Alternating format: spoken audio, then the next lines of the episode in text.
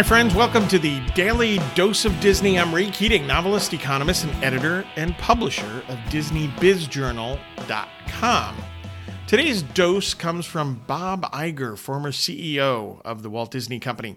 So Bob said, quote, you can't communicate pessimism to the people around you. It's ruinous to morale. No one wants to follow a pessimist. Close quote. My first thought when I read this quote was can you imagine a pessimist working at Disney? It just seems very, very odd to think of that. But anyway, Iger's point might seem obvious.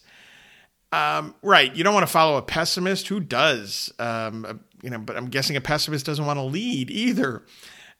I think the interesting question that I thought of after reading this quote is that do people who are pessimists know they're pessimists? Um, some probably do, but I think a lot of people don't. And it, it this falls into one of those areas where you have to be honest with yourself, do that self evaluation thing. Step back, take a look at what you're doing, what your attitude is, um, how you treat others, what your goals are, and so on.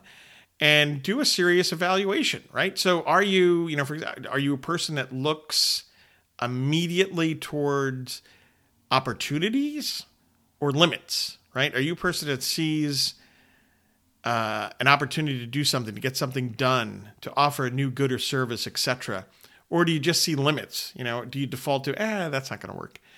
So that's a that's a question that you have to honestly address. Number two, uh, you know, do you s- lean towards when you're evaluating a project or you know some sort of undertaking or anything? Do you lean towards, you know, what the chances are for success or the chances are for failure. Now, any you have to weigh those things obviously all the time.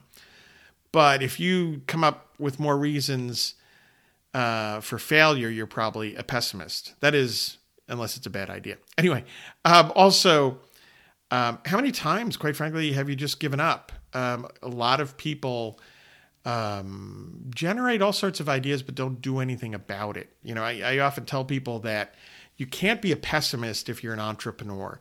You really can't be a pessimist if you're, for example, a writer, if you write novels. Because a pessimist is going to assume it just can't be done. I can't start the business. The business won't be a success. I can't write this book. So, at heart, if you're undertaking those things, you're probably not a pessimist. Um, and also, how do other people perceive you? Always difficult to figure out, but I guess one question to think about um, when you're doing this self evaluation of whether you're an optimist or a pessimist or you know which direction you lean more in is ask yourself do people seek you out with ideas? Um, if you're an optimist they probably do. If you're a pessimist they're not going to go with the idea to go with you go to you with ideas. Easy for me to say uh, because you're just going to find reasons not to do it so do the self evaluation. You don't. I don't think people um, naturally have to default one way or another. That you might have kind of leanings one way or another, but if you really want to be an optimist um, and you feel like you're a pessimist, well, you just have to be more cognizant of the decisions that you're making and what you're saying to people, and you can find your way, hopefully, to a constructive optimism. So that was my quick thought on Bob Iger's thoughts.